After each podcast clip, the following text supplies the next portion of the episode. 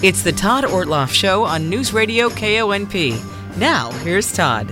All right, welcome once again to the uh, program. Going to spend the first half of the show today getting to know the new president at Peninsula College, and that uh, person is in the studio with us today. Suzy Ames joins us. Suzy, it's great to see you. Thanks for coming in. So great to be here. Thank Uh, you. I'm hearing lots about uh, you're doing things like this, trying to get out into the community and uh, make a lot of campus visits. And of course, you know it is in the middle of summer, so probably a good time for you to be doing that. But uh, uh, welcome to uh, to Port Angeles, Peninsula College, and all of that. So I guess first question for uh, everybody: how did how did you end up here? Kind of a little of your backstory.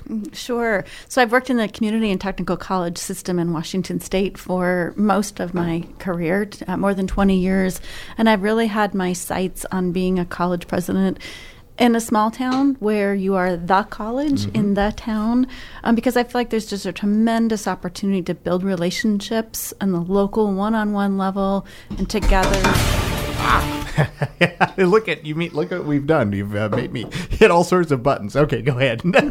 That wasn't me for the record. no, that was me.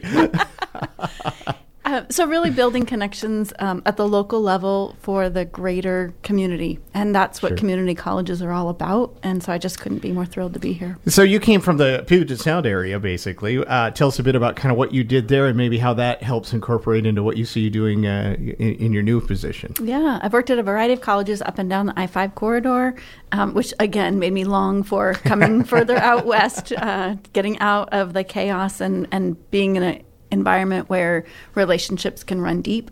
And so I've worked in a variety of roles from marketing and communications instruction um, really trying to create as much of a well rounded background in myself so that when I did reach the pinnacle of being a college president, I really felt like I had the vast toolbox that was going to prepare me for this big job. All right, so um, you're coming in after you know a pretty long tenured president. Actually, it's been kind of the tradition here, long tenured presidents at Peninsula College for the last three or so. Uh, just kind of your thoughts coming into that, and uh, you know how you're going to approach the job now. Yeah. Peninsula College is very unique to have the longevity of presidents. It's very normal for, at a small college, and we're one of the smallest, to have a lot of churn. You might have a college president coming in for two, three, four years, and then they go off to the big guns. Well, I have no desire to ever be president of any other college other than Peninsula College. Wow, okay. Um, when uh, Trustee Mike Glenn signed my contract, I told him I would be uh, love to consider this my last job, and I'm only 49, so you can do the math. My husband and I plan on being here for the long haul. We are in the active process of moving, and we have said numerous times this will be our last home. And we are moving my mother over to a retirement home in PA. So we are we're going to get grounded in the community, and uh, Peninsula College will be home for a long time. And yeah, so I did understand uh, that you do have a little bit of a tie here in the sense that you've, you're, you're going to be a little bit family grounded uh, as well into the community. Yeah, absolutely. My husband and I are very much looking forward to being entrenched in a small town and being really um, strong members of the community. My mother can't wait to um, also join that community as well. Um, so, yeah, the college um, and the Ames family will be embedded in the family, in the community, and we're really looking forward to that. Uh, welcome to all of you then uh, you. when you eventually finally get all moved over. We're very close. So, um, you know, the role of a, of a community college, how do you, I, we all kind of see it differently, I guess, but as you look at Peninsula College, where, where do you see it uh, as it fits in as a community college? Yeah, so in my vision, the college is at the heart of the community. And community members across the spectrum see us as the place where we change lives. They can come to change their lives. Once you get and realize the power of higher education, you not only change your life, but you change your family's lives for generations to come. And that is the power of higher education. And it doesn't happen more profoundly anywhere else than at a community college where you can be um, come in to get your GED, your high school diploma. You can get your transfer degree. You can earn a very high living livable wage job, gaining a trade skill, and uh, earning a bachelor's degree, whether here in town at the college or transferring elsewhere. So, not many other uh, higher education institutions other than community colleges mm-hmm. can say that they reach people no matter what level they're at and get them to their goals. You know, one of the things I know your predecessor tried to get this uh, going as well, and it's one of the missions I think of community colleges is trying to find out what the job needs are in a community. Um, how do you see doing that to, to make sure that there are? Because quite frankly, I mean, Port Angeles, Sequim area might have some specific needs to fill jobs. Yeah. So meeting the local workforce needs is the heart of what community colleges do when it comes to workforce education. So we have a phenomenal team in our workforce education um, crew at the Peninsula College uh, campus, and our job is to get out into the community and create that ongoing dialogue. So, just two weeks ago, we had some uh, Port, uh, Port Angeles executives um, on our campus so we could start that conversation. We're um, doing the preliminary work now to start a maritime program. We meet, we're meeting regularly with the dentists, um, and they're bringing their needs to us for a dental hygiene program. Mm-hmm. So, that's in development. Um, we just now launched uh, a paralegal program and a media technician program. So these are all in direct uh, response to a local workforce. Uh, yeah, obviously, their employers have said we need people that can do this. Yeah, right. and then that's what we do. We turn around, and whether right. it's short term training, I know you just had Brian Kneedle yep. um, on the air, uh, work short term training like that, where a company just needs to have a specific set of training for their current employees. We can do that to the broader range of just a whole new industry that's coming in and growing, and we'll provide the future workers. So let's talk kind of about the other side of it too. Is that a lot of people go to a, a community college as the you know the the jump start, if you will, before they get to a four year school. Um, and then, of course, Peninsula College does have some four year opportunities as well. But how is that? How do you see that right now? Because it seems like things are a bit not just here, but in flux in general about the approach into four-year schools, the expense. Uh, we talk about uh, finances and some of these issues too. So I guess maybe this is a thirty thousand foot question for you about uh, the placement of a, of a college-bound student at Peninsula College, uh, a university-bound student. University-bound, yeah. yeah. So I will tell you, I'm a product of transfer. Transfer mm-hmm. works. Um, it takes a little bit of extra effort from the student's perspective. Is just planning and making sure that you're taking the right classes. But the vast majority of our uh, uh, general education classes are they, they all transfer um, and it's just a matter of keeping your sights of which university you want to go to. We have the uh, benefit in washington state of the direct transfer agreement so all of our universities are all on board. They know what we offer we know what they offer and the, the pathway can be quite seamless. And really, really cost effective. Yeah, that's what I was getting to next. Is those two years at Peninsula mm-hmm. College can save a tremendous amount of money. We are by far the most efficient, effective way to get a four-year degree. You can have small class sizes. You can get to know your faculty member by the first name. If you do want to go to University of Washington, like I did, you don't have to be in Kane Hall with 500 other students. You can take those same classes here and with 20 students, mm-hmm. and then you can go to the university when you're ready um, to major and specifically dive into those classes. So it's a pathway that works. Uh, the uh, so let's talk about enrollment in general. That's been one of the issues Peninsula College. I think it's kind of all community colleges probably and universities for that matter kind of struggling with right now is getting people in. And the pandemic kind of has nuanced and changed all of that as well. Uh, address that. Uh, do you have any ideas about ways perhaps you can get Peninsula College back on the radar for folks to, to enroll? Yeah, so enrollment is up for fall quarter by 35% compared to last okay. fall. So um, I do have this real sense that people are coming out of their COVID caves and they're really looking for the next thing, and higher education is a perfect next thing. So we're seeing um, increase enrollment across the board with our classes. I think people are seeing fall quarter as, as a fresh start, and we're yeah. excited to be there for them. One of the issues that I'm sure you were aware of was uh, foreign students. And that is a kind of a, a, a bugaboo, if you will, uh, as things are right now just your thoughts about that, uh, because uh, Peninsula College in the past has had a tremendous international student uh, program, but it kind of imploded by COVID, all these other things that happened in the world. Yeah, it's true. And international education is still a focus for us. Um, we actually recruit a fair number of our student athletes um, from right. abroad, and that really hasn't slowed down. Um, they're in our uh, on campus dorms and they're um, playing their sports and they make a really vibrant aspect to our college. It's just one aspect to a well rounded enrollment management. And so international students are a really great part of that. And we think that will continue to grow in the future. Yeah it was a lot of factors that went into a perfect storm that hit exactly. international enrollment yeah. across it's like how country. you get them home, how you get them here. Can they get home? Can they not? There's just a lot of things with that. Yeah. Uh, what is uh, if you have to give the 30 second elevator speech? I like to talk about your your new job and describing where you're working now. How do you how do you tell a stranger in an elevator about Peninsula College? Mm-hmm. Uh, Peninsula College is the best community and technical college in Washington State. We are in my mind, um, intimately entrenched in the community, and that's what makes us so great. We are the most beautiful campus in the system. I've been to all, all of the colleges, um, and with the brick buildings and the clock tower and the um, water fountains, it's just a really wonderful place just to visit. Um, and it is a college that really has an extremely high quality of education. Our professors are renowned in our field and they bring a phenomenal experience inside the classroom. So it's really a very unique place for a small town to have such a high esteemed institution. All right, we're going to take a break. We'll come back. We'll uh, do another segment here with the uh, new president of Peninsula College, Suzy Ames, who's uh, joining us in the studio today. We'll be back with more with her right after this. This is the Todd Ortloff Show on News Radio KONP.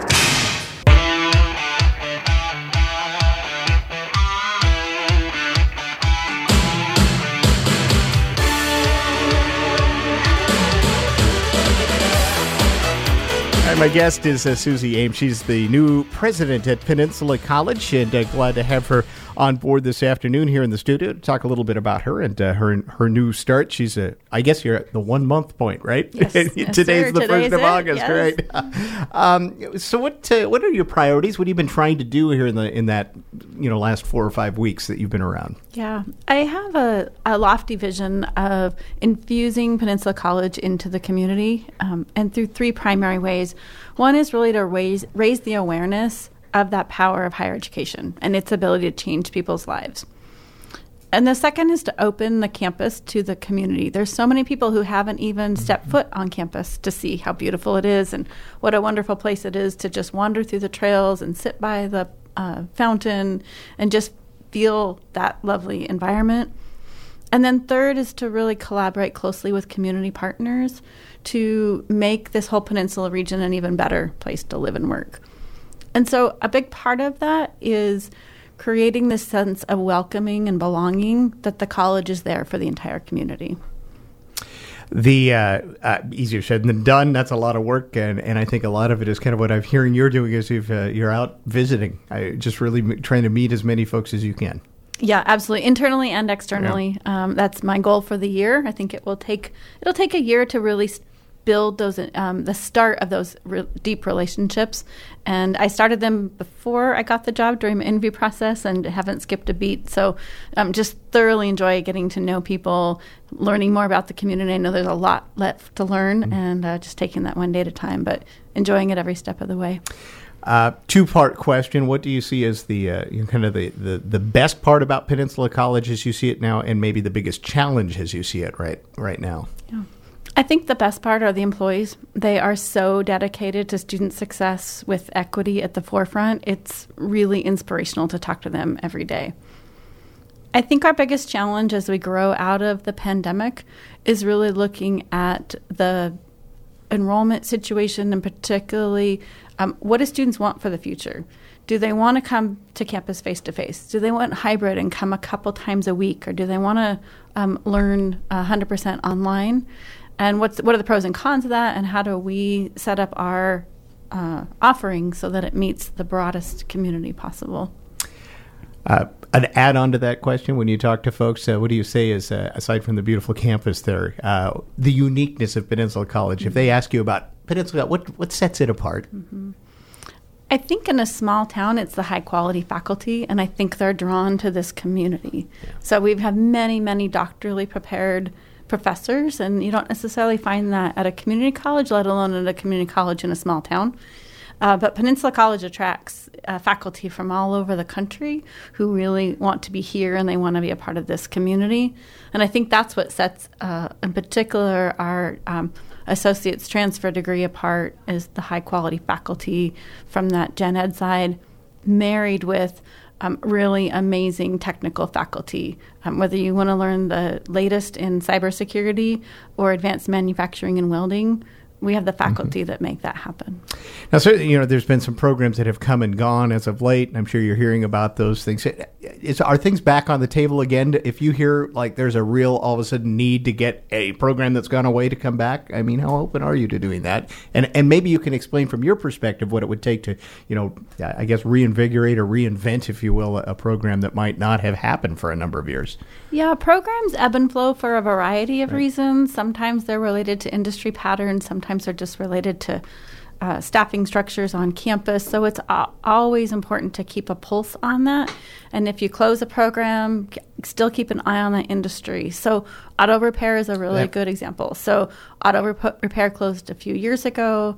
Our team is talking with the primarily the dealerships, so the ones that are most interested right now. It seems like and they're interested in a little bit different program than we used to have. So, a shorter term certificate type program to get them into those auto shops quickly, and then the dealerships feel like they can help to refine the skills of those workers. So that's what we're right. working on standing and, up. And, right and that was exactly where I was getting at with the question is uh, when you bring these back, maybe they come back as a little bit nuanced, uh, maybe differently because times change. Times change, te- technology changes, yeah. workforce needs change, and that's on us as a college to keep flexible. You mentioned a couple of uh, programs you're working on right now that I think are uh, really aimed at keeping people on the peninsula. Mm-hmm. Um, it's the good and the bad about be- where we're at. We're isolated for good reasons, and we're isolated, and it's kind of a bad thing too. You mentioned di- dental hygienists uh, is one. I, I know some folks who've gone into that. They have to travel a tremendous distance to get a course to do that kind of work. Uh, they'd love to stay here if they could. Yeah, and our dentists have made a very strong case for um, their interest in hiring, and livable wage jobs are core to our mission. You know, we probably won't start a cosmetology program as an example mm-hmm. because the wages just aren't there to support families to to be able to buy a house. And so, if you're going to pay your ed- an education, we want to be able to assure that your salary yeah. at the end is going to be commensurate. So, dental hygiene is a perfect example where you can uh, absolutely earn a livable wage job and get a skill and have that skill for the rest of your career. What is it? Is there a threshold for starting a program? In your mind, uh, when we talk about uh, the need for something, does it have to be a dozen people, a hundred people? It, it, you know, I think a lot of people may ask about. I guess you call it a quota. Small towns are different for quotas than right. King County, where right. I left, where you might need to show you can bring in hundred students. Well, we're lucky if we can. If there's a need for ten a year, we can we can do ten a year. We're looking at dental hygiene to be so, so ten a, good a year. Example, right? Yeah, it really just depends what the local need is, and if it's if we're t- talking about manufacturing, for example, it may be two people per company, but collectively they make a need across an industry. And so, how can we be flexible enough in what we teach to serve a variety of companies? Because right. our companies are small. Yep, exactly. And right. so we, we need to be flexible to meet each, each of their needs. So, what do you do between now and when uh, the, the, the next term starts uh, in September? What what does your schedule look like in the next six weeks or so? Yeah. So my schedule is jam packed with uh, meetings with uh, employees, one on one, getting to know each of them. I've invited each of them to my office to get to know me and me to get to know them, and then the same with the community, our elected officials, our community leaders um, in the nonprofit sector and private sector and public sector as well. All right lots of uh, well, new shoes you'll probably need from all of the walking you're going to do, right? Don't don't tell my husband. all right, Suzy Ames, thanks for coming in. Thank uh, you. It's great to meet you. We'll have you back. I'm certain of it uh, because I think you're a you're an outreach kind of person, and our listeners will love to hear from the president up at Peninsula College uh, often if we can. So, uh, congratulations on getting to the job of your dreams uh, and uh, getting into the community too. And good luck with the rest of your move. Thank you so much. All right, we're going to take a break, and we'll be back with more. We're going to talk about the North Olympic Coast Marine Sanctuary uh, when we come back right after this. This is the Todd Ortloff Show on News Radio KONP.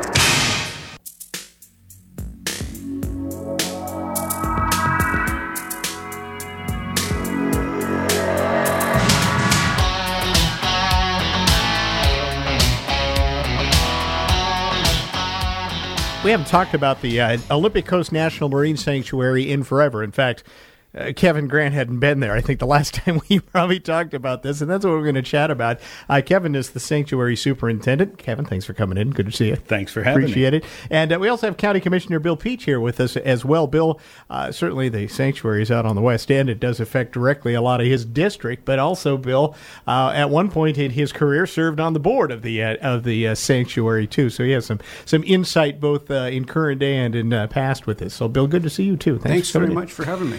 Uh, Kevin, let's just start with you. Just roundabout, you know, a lot, a lot of people may have seen the, you know, a logo or they've seen this word, but they really don't know what the sanctuary is. So, uh, describe what goes on off the coast here. Sure. Um, Olympic Coast National Marine Sanctuary is part of a national organization. The Office of National Marine Sanctuaries uh, is housed within NOAA, the National Oceanic and Atmospheric Administration, with fisheries and the Weather Service, etc. And the Office of National Marine Sanctuaries serves as a trustee for a, a network of underwater parks that encompasses more than 620,000 square miles. It, it's it's quite big, marine and Great Lakes, um, from Washington to Key West, from Lake Huron to American Samoa. Olympic Coast National Marine Sanctuary is one of the 15 national marine sanctuaries. Um, interestingly, the National Marine Sanctuaries Act itself, the our enabling legislation, passed in 1972. Um, this year is our 50th anniversary, so the program is, is celebrating that in, in a number of ways. Um, for all national marine sanctuaries, our, our primary objective is resource protection. Um, some national marine sanctuaries are set up for natural resources, coral reefs. Uh, off the coast here, it's a, it's a very productive upwelling system. Uh, some are for maritime cultural heritage, like the Monitor of Monitor and Merrimack fame. That's a sanctuary, right? Yeah, It a lot of people don't realize that. That's Yeah. correct. It's a national marine sanctuary. Um, but closely following that, that resource protection uh, mandate is what we call compatible use. And so a lot of people hear the word sanctuary and they think either I can't go there or if I go there, we can't do anything or touch anything. And that's not the case with national marine sanctuaries. We want to actually encourage people to get out to these places. I mean, they're amazing uh, aquatic places that are worthy of national recognition. And we want people to get out and enjoy them. Uh, you can fish in every national marine sanctuary. There are certain areas in some sanctuaries that are, are no take preserves, if you will. Um, but we want people to get out there and see these areas and use them and enjoy them. a bit of a misnomer, the word sanctuary. I think, and maybe not a misnomer, but in our understanding, as you just pointed out, because we, I think, is uh, just in lex- modern lexicon, we think sanctuary, as you mentioned, is a, like a church. I mean, it's Yes. like we can't, mm, we have to be reverent and not do anything here. Whereas, and I know for a fact, I mean, you guys do a lot of uh, uh, work with the fishing industry, for example, in, in protecting resources there, but also protecting the resources in that the people can still fish out there and and and uh, make a make a living. That that's exactly what the, what we want to do. I mean, I, I I personally grew up hunting and fishing. I love it. I want my kids and my grandkids to go out and be able to catch fish, um, and and part of that that's part of why I do what I do.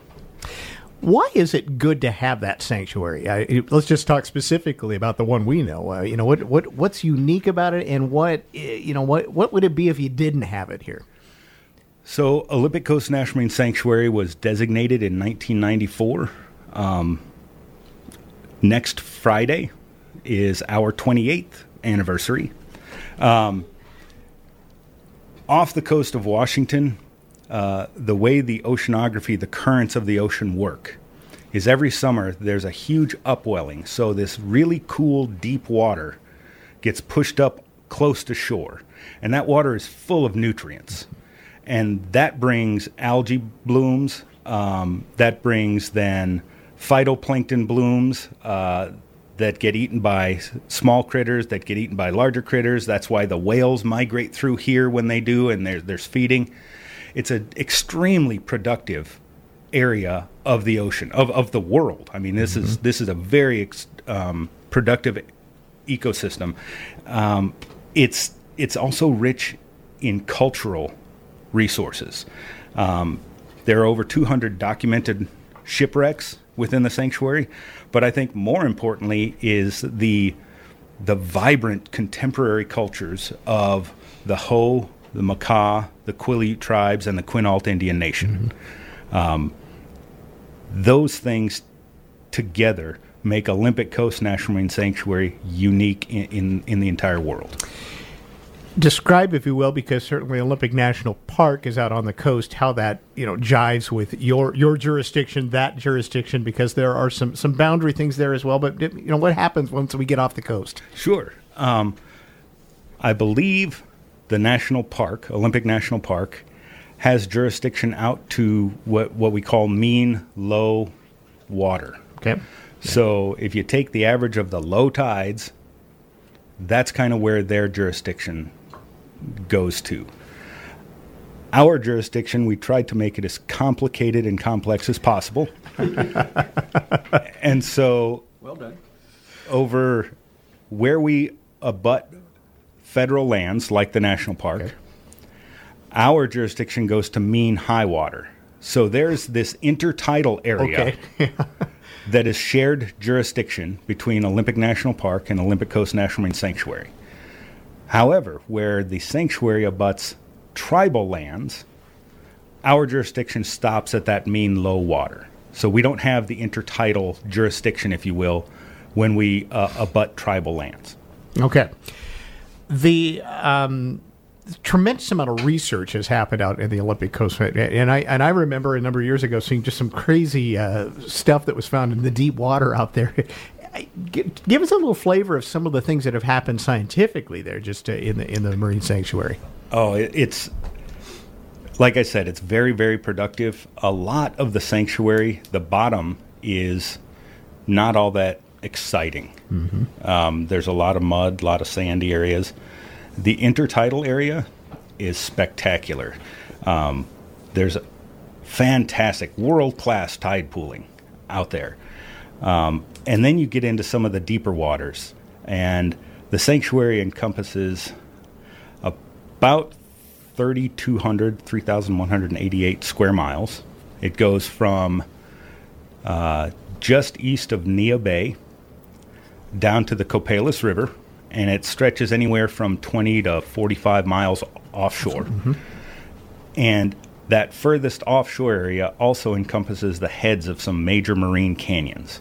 So Nitinat Canyon in the north and Juan de Fuca Canyon, Quinault Canyon, those places are amazing. Uh, we were lucky enough to have the exploration vessel Nautilus uh, out a few times in the last few years, and that vessel has these remotely operated vehicles that can go down super deep and have cameras. But what's really cool is that they also have the ability to then broadcast that worldwide. And so I was lucky enough to be on one of these cruises, and we were getting questions from classrooms in Finland and things like that. Yeah. It, it, was really cool. But while we were down there, there are amazing coral and glass sponge gardens, uh, different types of octopus and things like that. It, it, was just, it literally was an exploration to, to get human eyes on this place for the first time. And if I understand correctly, things were found that you wouldn't expect to have seen there, uh, from what I read. There were least. there were all sorts of amazing um, discoveries all up and down the west coast by by this. Um, in California, they actually found what's called a whale fall. So they just stumbled across the decomposing skeleton of a whale, mm-hmm. and the amount. So there's not a lot of food in the super deep areas and so everything congregated around this, and they got to see all sorts of cool stuff. Yeah. Um, in the sanctuaries up here, there are.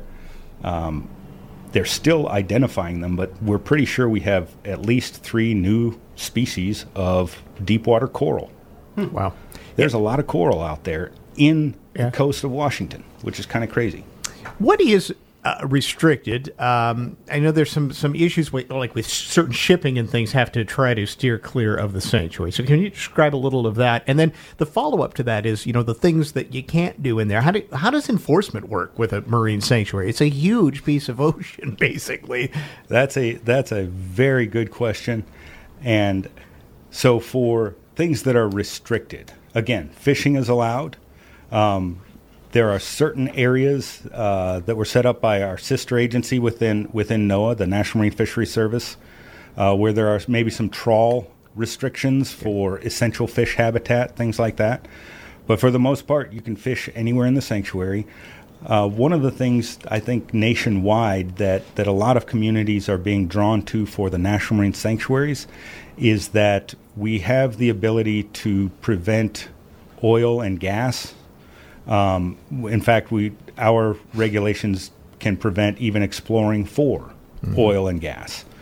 Um, and and I think in this climate, that's that's an important aspect that people want to see. Every time there's a Deepwater Horizon, people think, "Gosh, I don't want that in my backyard," kind of thing. Um, as far as enforcement goes, we work very closely with the state of Washington and their enforcement officers. Uh, NOAA has its own Office of Law Enforcement, uh, federal agents, but there's not a lot of on the water presence Mm-hmm. Uh, let me rephrase that. There's a, there's a good deal of on the water presence, but you can't be everywhere all at once because it's huge. Yep. yes. Hence my question. It, I mean, it's, it's, chasing people down out there would be near impossible in some ways. It, it would be a little bit more difficult. they're actually they go about it in a very logical way. Yeah. There are literally only two marinas in the sanctuary. One is the Makah Marina, one is in La Push. And the officers on things like fishing openers, things like that, Fourth of July, these holidays, mm-hmm. they increase their presence on the water because that's when the most people are out there doing their thing. Um, you had mentioned uh, certain vessels having to stay away from right. shore. Right. So that is called an area to be avoided. It's a designation by the International Maritime Organization, and it's on the charts. I mean, essentially, and that's a, and if I understand that, that's kind of a Coast Guard issue, that too, as well, right? It will be. It, yeah. It's a Coast Guard, uh, the Coast Guard, and and uh, our office, Olympic Coast National Marine Sanctuary, actually monitor that area. Uh, we've got we've got a, a couple people on our staff who are just wizards with that, and put together reports update a, mm-hmm. biannually and, and definitely an annual report that shows compliance. So it's quite literally a voluntary measure. Right. Um, nobody's going to get any sort of enforcement action uh, against them.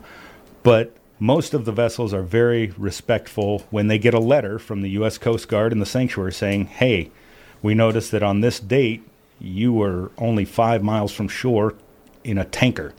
You know, you're not you're not really supposed to do that, and and um, that type of compliance, just the, those kind of letters, um, tend to to to be effective. And and for the most part, the maritime industry is is very respectful mm-hmm. of of that area.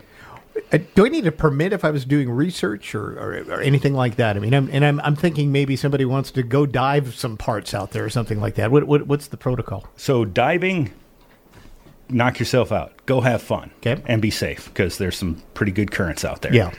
um, if you're going to discharge anything, if you're going to put a uh, some sort of mooring or something and attach it to the seabed, uh, then you definitely need a permit. If you're going to put anything into the water, you need a permit.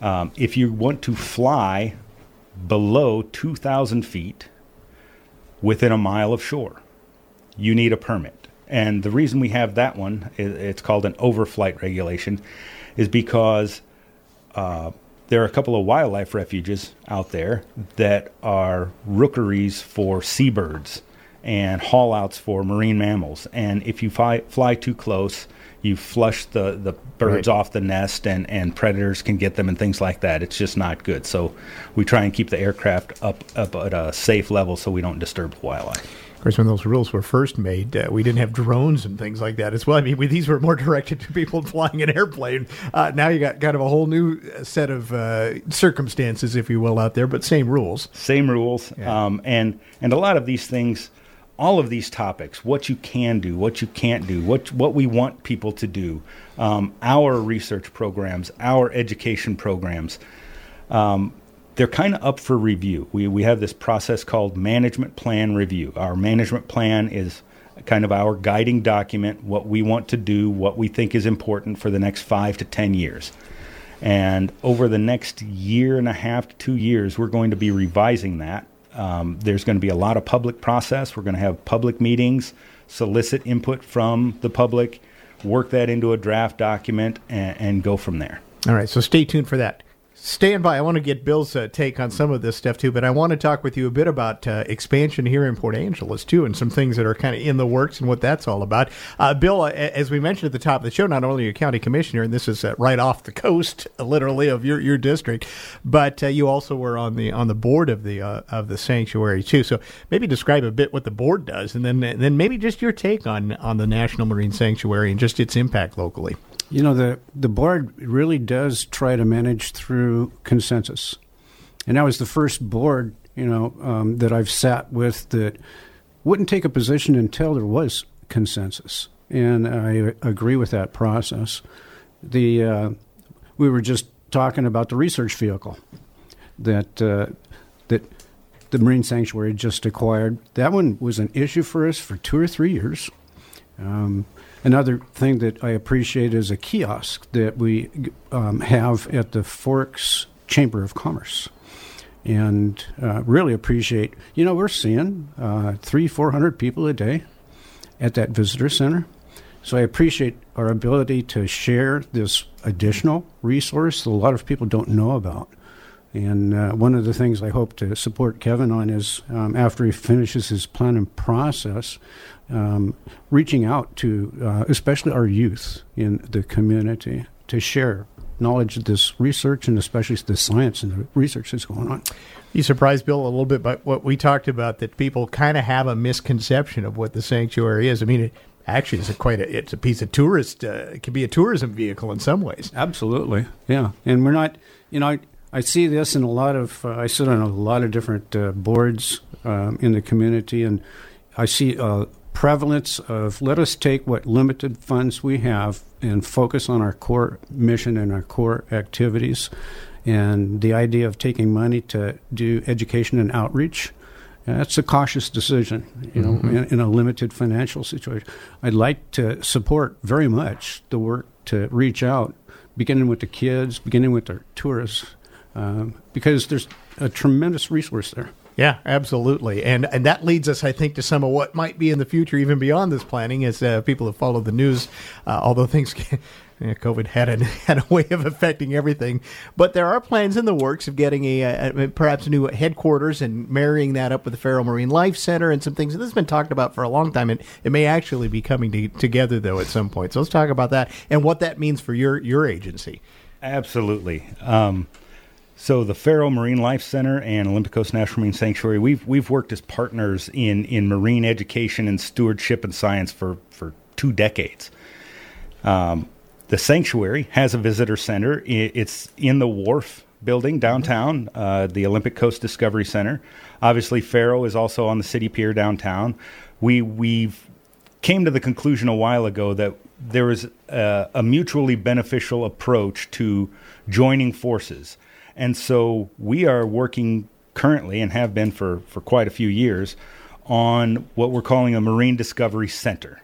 Um, the, the city has invested millions of dollars revitalizing the, the downtown area, the waterfront, and the lot where the field hall is, um, the Field Arts and Events Hall, mm-hmm. um, has room for basically two more buildings that, that are planned overall. And, and the campus itself is going to be really amazing. It's very unique in that it's going to cover arts, culture, and science. So we have the, the Field Arts and Events Hall. Uh, the lower Elwha tribe has expressed an interest in putting basically a contemporary longhouse down there that would uh, be able to, to show uh, tribal cultural artifacts, ideas, concepts, but also a, a performance yeah, hall for a, them, an event center, if you will. Absolutely, that, yeah. Uh, and then right next to that, we would like we're going to put a marine discovery center. Um, this is this. It's kind of a game changer, we think, for Port Angeles. It will increase the education capacity for for both organizations. Um, we think it has a, a real promise to drive regional economic development and, tourism. Uh, you know, we'll give give tourists one more place to stop and, and check out Port Angeles, um, and it, and it's going to provide updated exhibitry for Feiro for us all together. Um, if if any of your listeners are interested in in supporting this effort, uh, please reach out to Melissa Williams at the Feiro Marine Life Center. Um, if, I have a second, Yep, you do, yeah. Uh, a couple of things that uh, so uh, Bill mentioned, you know, finding the money for education and outreach is not always uh, at the top of the list. All national marine sanctuaries have research, have resource protection, and they have education and outreach. Those are that's kind of the three pronged attack that sanctuaries takes to to to meet its mission. Um, we're also uh, going to be representing the sanctuary at the Superhero Music Festival in Ocean Shores, August 5th to 7th. Uh, a lot of family f- fun activities. We're going to dress up like uh, ocean superheroes, if you will. Um, if if weather permits, we'll have a life size humpback whale that you Very inflate and walk in. It, it's it's a pretty, pretty crazy, crazy, thing. Yeah, yeah. it, it's extremely um, effective educational tool. It really is. And probably, uh, you know, a good thing. It goes back to some of the what we just talked about is finding better, better ways or more ways, if you will, for people to understand what the sanctuary is. Uh, a lot of people know, hear about it. They don't know about it. Yeah, and and we're we're working to do that um, constantly and consistently. Uh, I, I think a lot of new and innovative ideas are going to come out of this management plan review process. How we want to move forward, so that we get the word out, so that we get more people mm-hmm. out there, and and enjoy the the amazing natural beauty of Washington's outer coast. Hmm. That was Kevin Grant, who's the superintendent for the Olympic Coast National Marine Sanctuary. This is the Todd Ortloff Show on News Radio KONP.